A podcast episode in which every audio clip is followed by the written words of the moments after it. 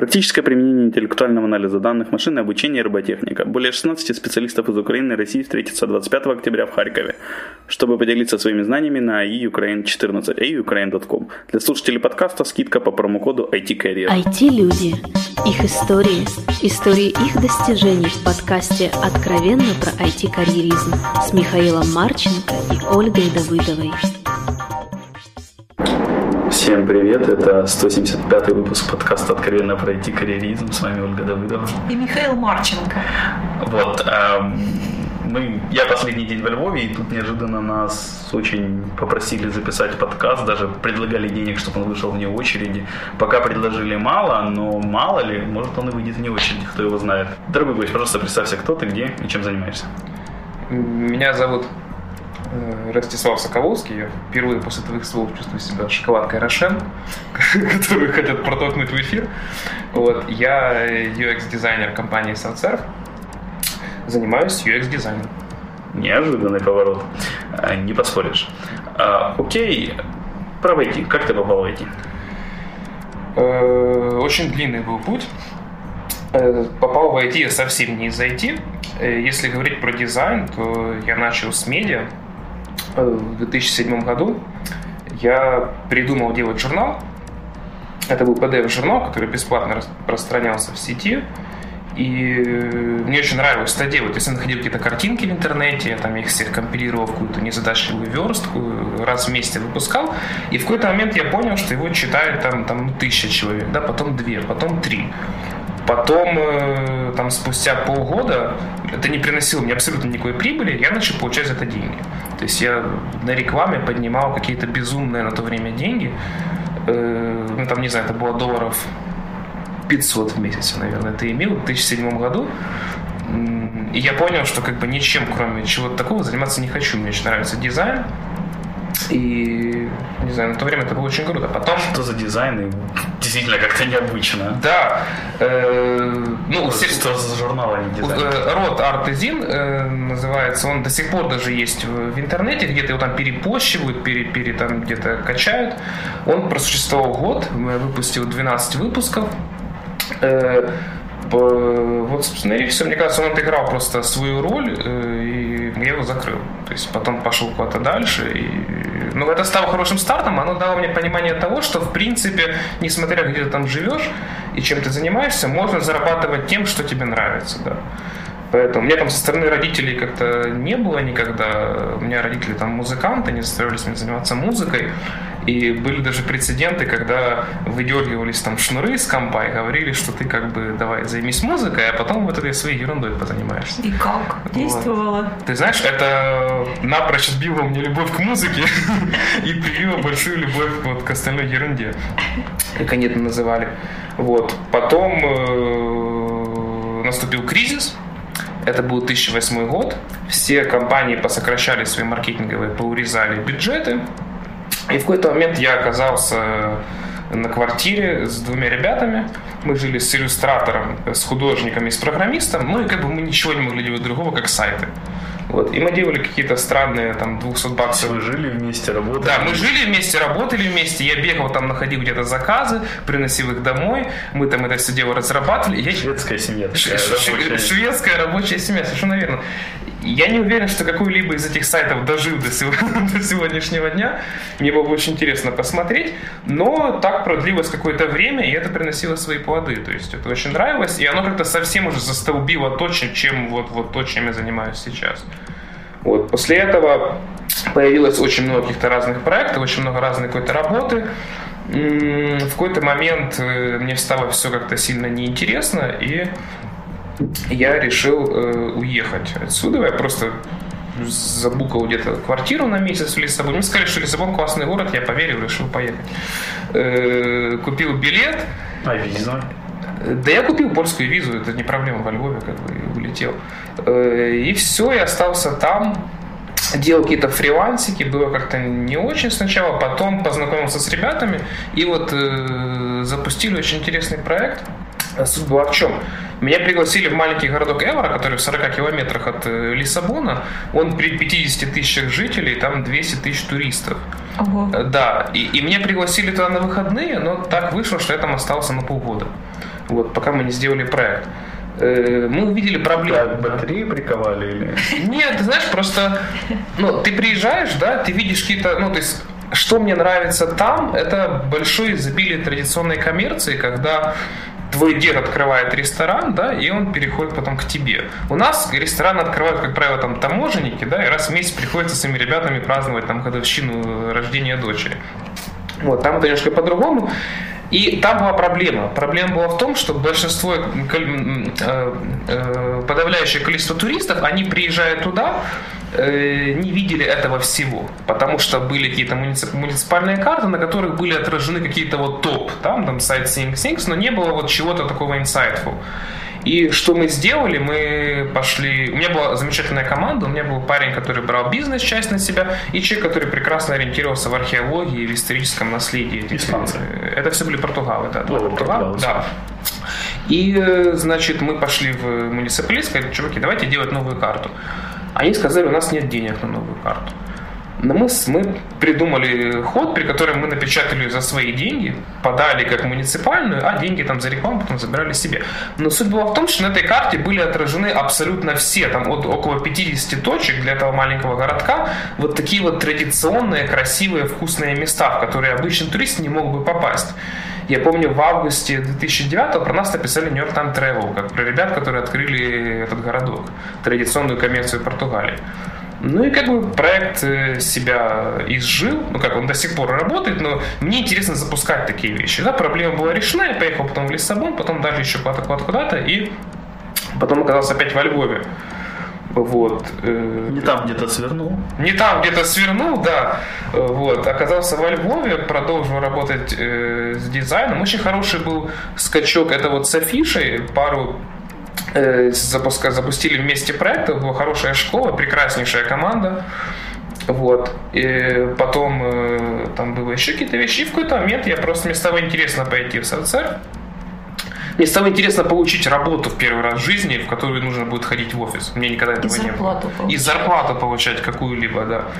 И мне предложили несколько каких-то компаний, я пообщался с разными людьми, многие из них мне понравились, кто-то не очень, но остался на софтсерве. И вот уже полгода, наверное, ну, если э, устроиться в софтсерв, это считается прийти в IT, да, то как бы вот я и пришел.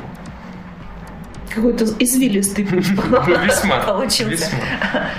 Я бы не назвал, что прийти в соцсервис это прийти в IT, но... Ну, знаешь, знаешь, значит, я еще не пришел в эти. Не, я считаю, что ты пришел раньше, но это другой нюанс. А, у меня немножечко так вот обратный вопрос. А, мне показалось странным, что туристов так много, да, вот в Иваре было, а информации у них не было. А что они туда вообще тогда ехали? А потому что Эвера был, был таким аппендиксом к туристическому туру по Португалии. То есть, да, этих, этих У всех- них выбора У просто них не выбора не сильно было. То есть та- там есть какие-то классные вещи, да, там есть римские храмы в центре города, там, какие-то, там есть еще какие-то штуки, там есть, там есть единственная в мире церковь, построенная из человеческих костей. Полностью, полностью, да. И там есть... Толя, мы туда едем в следующий выпуск.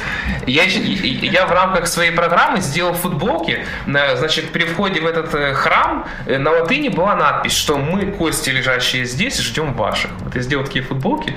Это выглядит, да, это выглядит очень круто. И они продавались, туристам очень нравилось собой это, на себя это одевать и ходить. Очень классно было видеть 70-летних старушек с надписью «Мы, кости, лежащие здесь, ждем ваших». Хорошо, что латынь многие не знают. Окей, э, я хочу, ты больше UX или UI дизайнер сейчас? Больше UX, наверное. Какой, есть какая-то польза от образования для UX от классического ВУЗе? Насколько понимаю, ты франка заканчивал. Я не, не заканчивал ничего. А. То есть я, как только у меня вот пошло с журналом, я это все дело бросил, оно занимало время, я не видел в этом практической Кстати, пользы. почему не консерватория, а франко? Я не знаю. Ну, то У есть... тебя же родители У музыкальные. меня родители меня очень долго заставляли этим заниматься, у них недолго это получалось, потому что как только я увидел альтернативу, я очень быстро спрыгнул с этого дела. Тем более денег не просил. Тем более, да. Вообще никаких рычагов воздействия не У, было. у- у- у нас очень все честно, да, то есть в этом плане произошло. То есть я просто перестал брать деньги и перестал следовать указаниям. Окей, что такое 73 Productions, которым ты вроде до сих пор чем-то занимаешься? Я не занимаюсь там уже очень долго, нет, наверное, в этом самом, но э, когда я был в Португалии, это группа ребят в Москве, молодых, э, моих знакомых, которые в какой-то момент решили делать крутой продакшн. Они пришли, что мне понравилось, они пришли в рекламу из кино, а не наоборот. Очень часто наоборот происходит это все. Вот, и они начали делать классные штуки. Они там делали какое-то время для Мерса рекламу саппортили, для Бакарди, для чего-то еще. И э, я вместе с ними запустил дизайн направления э, в этой студии и делали интересные штуки. То есть э, были какие-то заказы, была какая-то работа.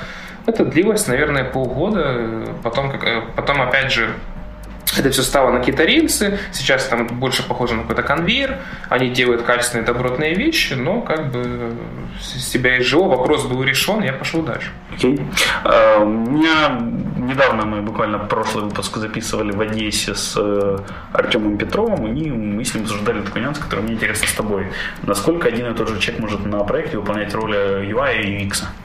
Ну, когда ты фрилансер, то ты UI, ты UX. Ну, это зависит от проекта, на самом деле. Ну, это же на фрилансе может быть несколько. Ну да, но у меня были проекты, на которых я был UI, UX, Project Manager, BA, там кто-то еще, кто-то еще, еще чувак, который кофе приносит Еще чувак, который кофе приносит себе там и еще кому-то. Ну, в общем, в этом плане с софтсервом я не сильно понимаю, есть ребята, да, которые работают там или в сервиле, где-то еще, говорят, вот, там, корпоративная фигня, еще чего-то. И не понимаю этих людей, потому что Потому что я прихожу на работу, у меня на столе лежит заказ, там мои юридические вопросы решает один человек, там ведение клиента решает второй человек, Третий чек, мне платят зарплату, вне зависимости от того, там дошел перевод от Василия Петровича, или он там в этот день не пошел в банк и не переслал мне эти деньги. Вот мне это вообще не интересует уже.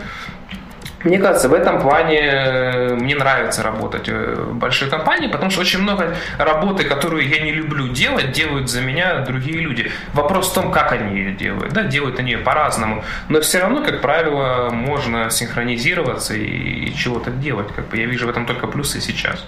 Супер. Ты ответил на другой вопрос, который не задавал, но мне все же интересно, насколько в рамках одного проекта это хорошо, правильно. Я понимаю, что это бывает здесь и повсюду, но это хорошо, правильно, когда UI и UX это один человек, или лучше, когда это разные? И почему?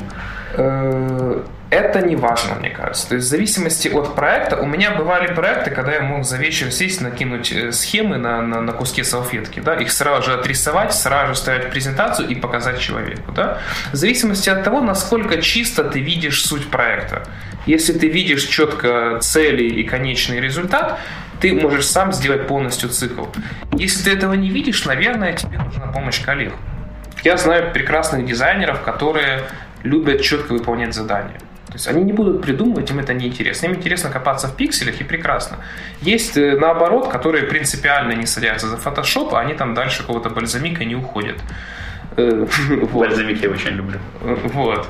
Поэтому ну, у, у меня были проекты разные. То есть у меня были проекты, в которых я делал полностью все. Бывали... Это, это очень зависит. Я, я не сильно... Я, я не думаю, что есть однозначный ответ. Я не готов его дать, и я бы сильно спорил с теми, кто бы давал бы однозначный ответ.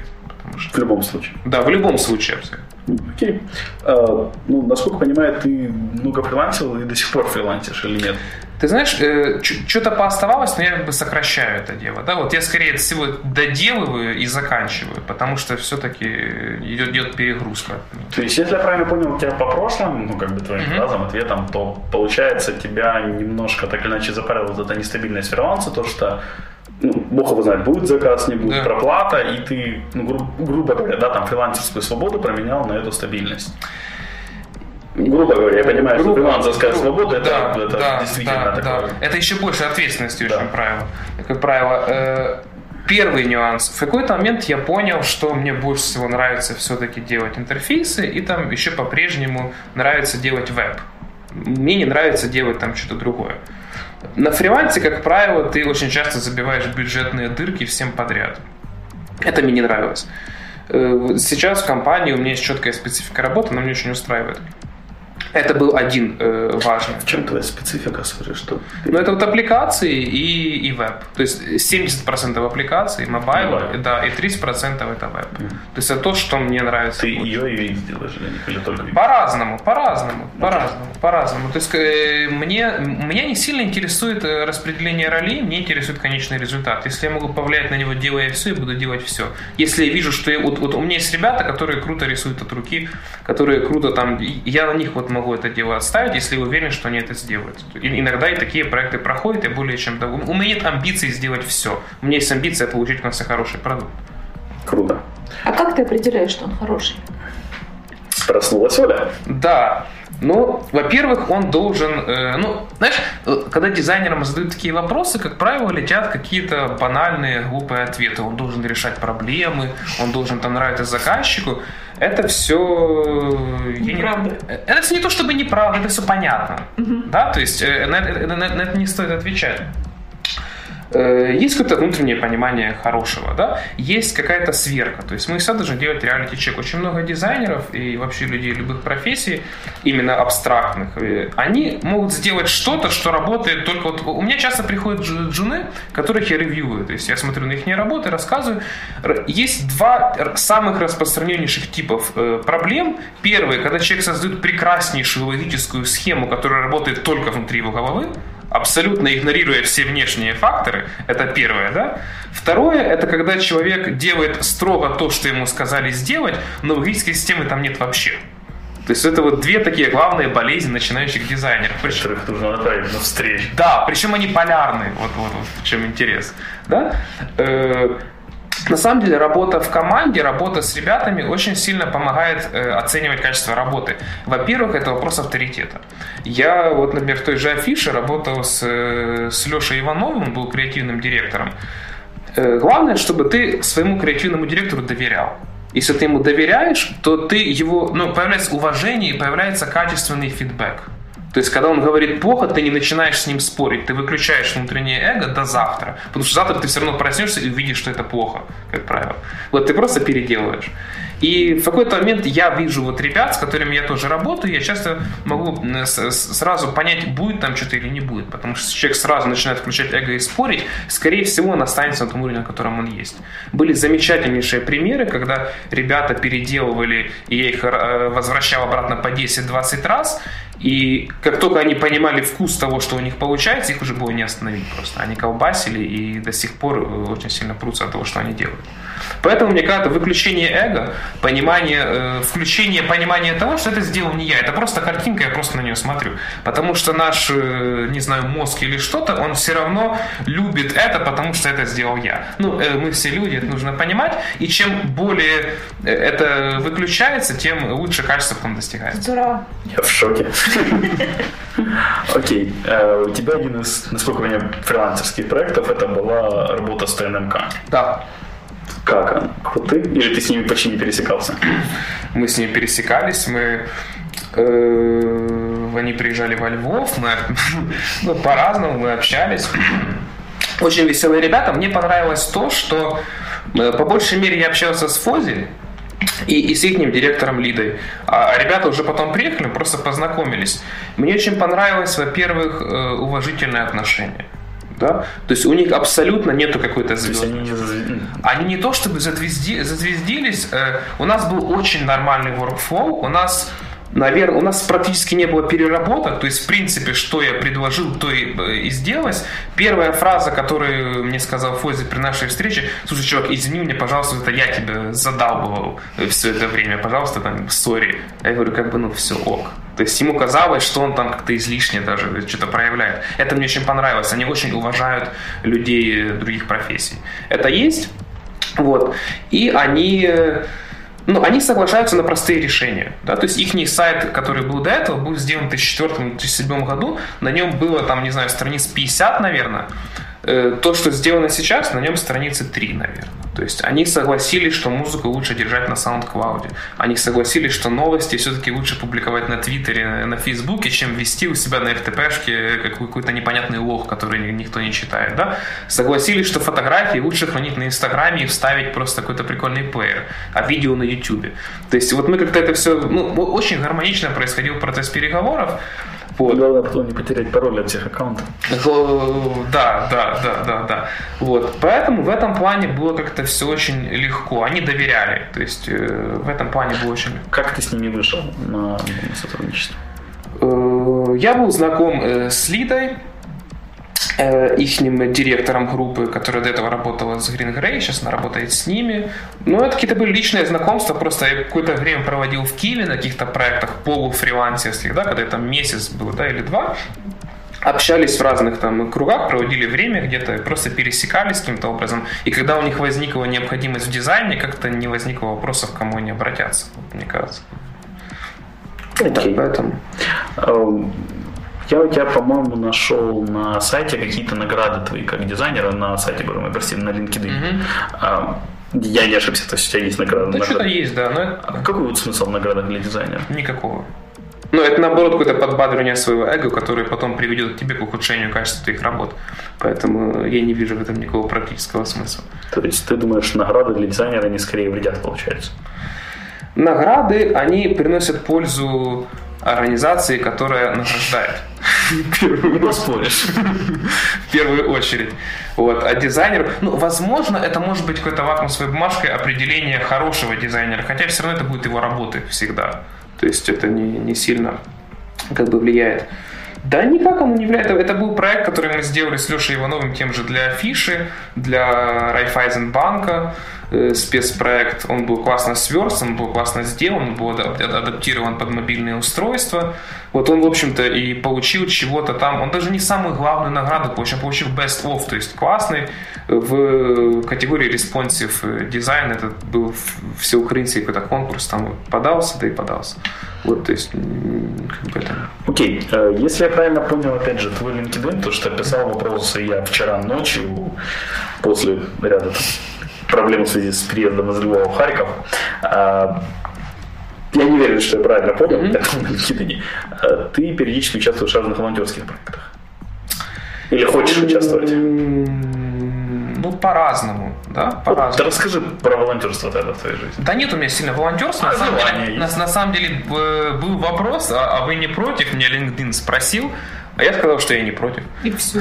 А вот это все волонтерство в твоей жизни. Вот. Но по поводу каких-то интересных таких штук, да, вот, например, вот сейчас вот уже смотрит сайт Big Idea, вот, я просто прекрасная организация, фактически присутствовал при ее зарождении, потому что это, это, в какой-то момент мы с моей подругой Ирой Соловей решили поехать в Киев, и я там должен был встретиться с Сашей Супранцом, это второй э, соучастник, и мне было негде ночевать, и Саша предложил пойти к нему.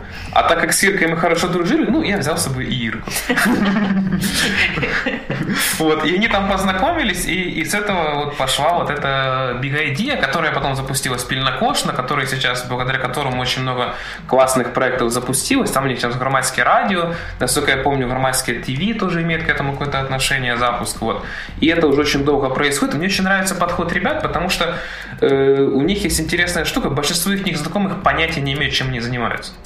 Это вот. как это? Ну, у них, у них очень много разных проектов, у них очень много разных направленностей, вот, и очень часто были смешные ситуации, когда для каких-то далеких там от веба, либо от IT, либо еще друзей, не всегда получалось сходу сформулировать и найти общий язык, объяснить, чем что ты делаешь, а они просто делают то, что их прет. И это очень круто. Они нашли в этом алгоритм, они нашли в этом процесс. И... А и ты туда очень... вложил что-то? Вот? Ну, Публикация какая-то, да, или что? Ну, они делали со мной, общались, были материалы вот, потом я участвовал в прототипировании сайта, хотя дизайном потом занимался кто-то другой. Вот. Но мы очень много вечеров провели прекрасных в обсуждениях и в нахождении каких-то штук. Я там э, делал для спильнокош какие-то штуки тоже. Ну, то есть мы, мы всегда интегрируемся в рабочий процесс друг друга. То есть они, они там влияли на меня, я влиял на них, поэтому можно сказать, что да. И у них получается монетизироваться? У них прекрасно получается монетизироваться не первый год. То есть я, я не помню день э, зарождения, но если я не ошибаюсь, года 4 они уже работают. То есть, может быть, даже больше. У меня, у меня с ориентировкой в годах плохо. Когда я заполнял резюме в, на SoftServe, я не помню, когда я поступил в университет. А и... как ты интервью прошел? HR, скажи честно. Ну, получалось так, что Уляна, которая меня хантила, она что-то знала уже просто про меня. Вот, до этого. Чисто формальное интервью было. Да, это было такое, да. Что-то мне это напоминает, ну ладно. Окей, а кто может стать UX, UI-дизайнером и как им стать? Ну вот, например, ты уже рассказал про полярность, которую надо в своей голове совмещать. Или находить, если у тебя только одна. Что-то, может, еще посоветуешь?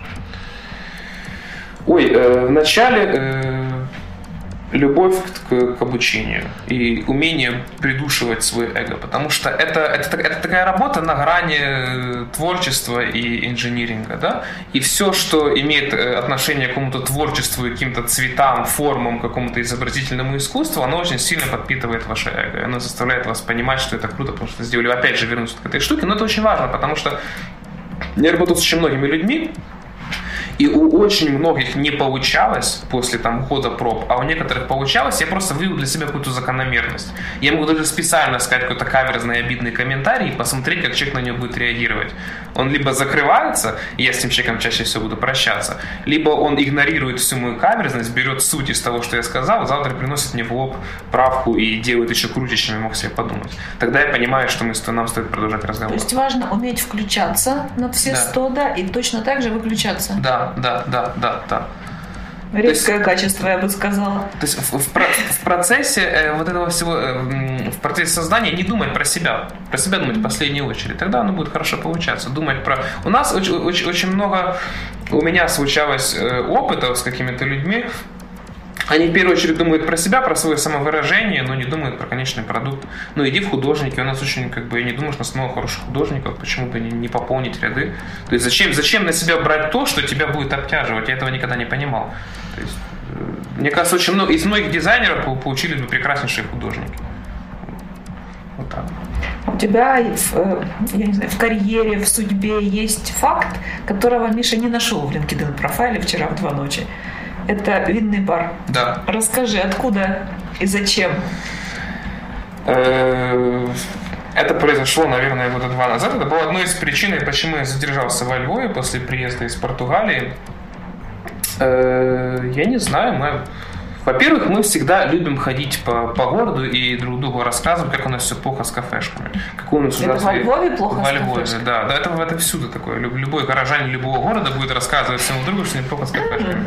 Там вино не то, еда не такая, атмосфера не та. Мне в Португалии очень понравились, э, понравился формат баров, который находится внизу, там, в твоем подъезде, и в него спускаются все жители каждое утро пить кофе. Да? То есть бабушки не варят кофе у себя дома, они спускаются ну, вниз. Ну, естественно, и... какой вот. кофе дома? Совершенно верно, это теряется смысл. Вот. И мне захотелось сделать подобие домашнего бара вот здесь. Он очень маленький, комнатный, мы любим там собираться и проводить прекрасные вечера, либо утро, либо обеды. Вот. Я решил, почему не попробовать. Потому что... Решил почувствовать себя таким маленьким таможенником.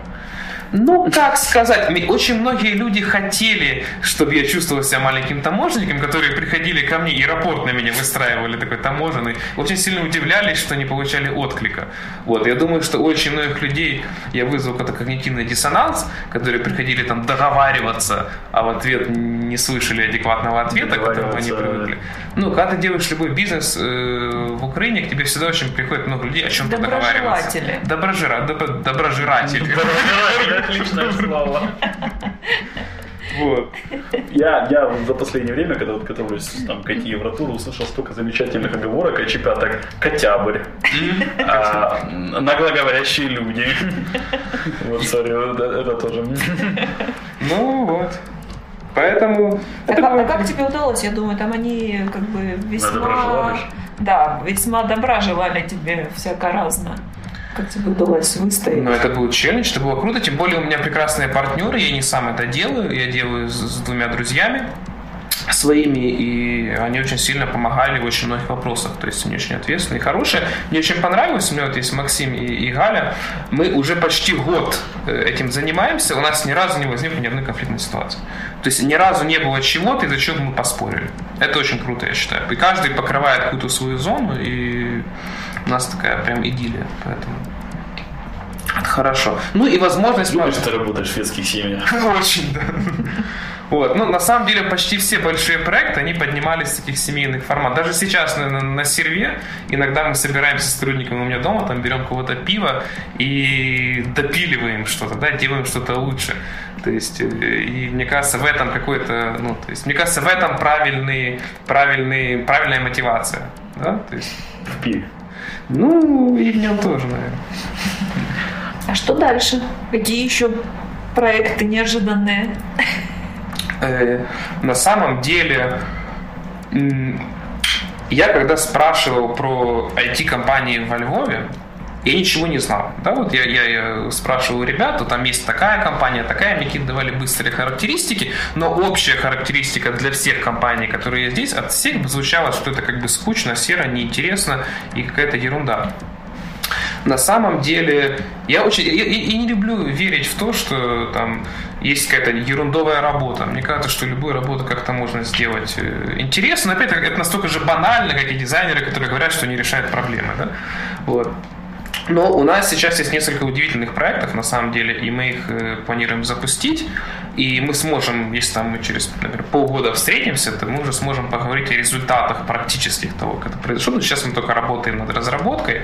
Вот. Но чем можно похвастаться? Тем, что уже сейчас есть проекты, в которых э, UX-отдел э, процесс драйвает, да, то есть чего, чего не сильно было раньше. Я не сильно знаю, что было там до меня, на самом деле. Я слышал разные какие-то вещи. потом. вот. Поэтому э, Сейчас мне интересно, я вижу очень много путей развития. То есть мы пишем очень много методологий интересных, мы развиваем э, процесс, тем более, что э, я сейчас э, да на самом деле работа в большой компании дает очень большое, э, много возможностей для реализации каких-то штук, потому что есть большая команда. У меня на фрилансе какая была проблема? У меня проблема с программистами. Потому что хорошие программисты, они либо работают в этих компаниях, либо они не хорошие программисты. Вот. Найти, либо это какие-то мега-звезды Э, как фриланса, которые стоят очень дорого и с которыми нет. И, и, и всегда какие-то мои вещи, то они останавливались, какие-то лимиты возможностей тех, с кем я работаю. Здесь как-то проще, то есть можно понапридумывать, а потом стать и заставлять, чтобы это делать. Иногда бывает трудно, но как бы возможно, поэтому... Минутка рекламы со серого прошла. Мне именно за это они именно за это заплатить хотели? Я не знаю. А, а так они тебе еще и заплатят? Нет, мне ничего, я первый раз. Все за зарплату не платят. Окей. А, пожелай две книги нашим слушателям почитать. О, боже мой, посоветуй. Спать, спать, спать, переезжать в Харьков. Две книги. Э, первая это очень крутая книга, очень короткая, поэтому я посоветую. Реворк, я не помню, кто ее написал, это ребята из э, Basecamp, да? 37 сигналов. Да, 37 сигналов. Вторая, это, наверное, дизайн привычных вещей Дона Нормана. Я вообще очень сильно им сейчас восхищаюсь. Читаю очень много его работ про эмоциональный дизайн. Это человек, который, в принципе, придумал термин UX. Очень многие этого не знают. Который сейчас говорит, что у этого термина появилось очень много глупых и ненужных значений, и он предлагает э, убирать буквочку U и оставлять только X, потому что по его очень э, четким соображениям мы дизайним не для юзеров, а для людей.